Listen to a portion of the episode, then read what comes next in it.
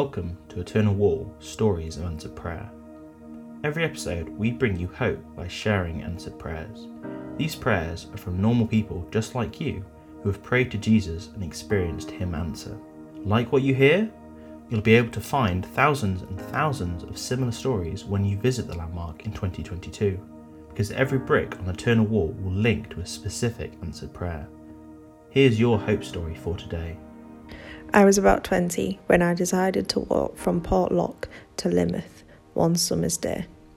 After a few miles along the beach, I suddenly got cut off by the tide. There was only one escape route, and that was to climb an extremely high cliff.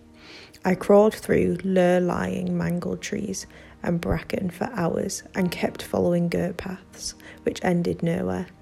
In my desperation, I prayed to God for help, as it was now getting very dark. It was only a minute or two when two young children came bounding down the wooded path. Instantly, I asked them the way to the top. Follow the stream, they called. Follow the stream. As I turned to look for them, their joyful voices slowly faded away. Amazingly, the moon was out, enabling me to climb further into the night alongside the stream. When I reached the top, I arrived on the toll road. It was now midnight when suddenly a tiny black Austin car came chugging along. The window was open, and the man inside called out, what are you doing out this time of night?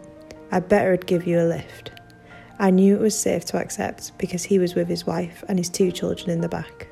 He kindly drove me down the winding hill back to Porlock, where my landlady was anxiously waiting and about to call the police.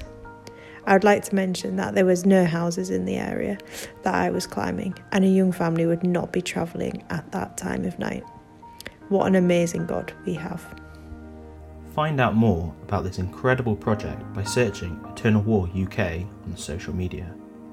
We'd love you to be part of our Hope movement too.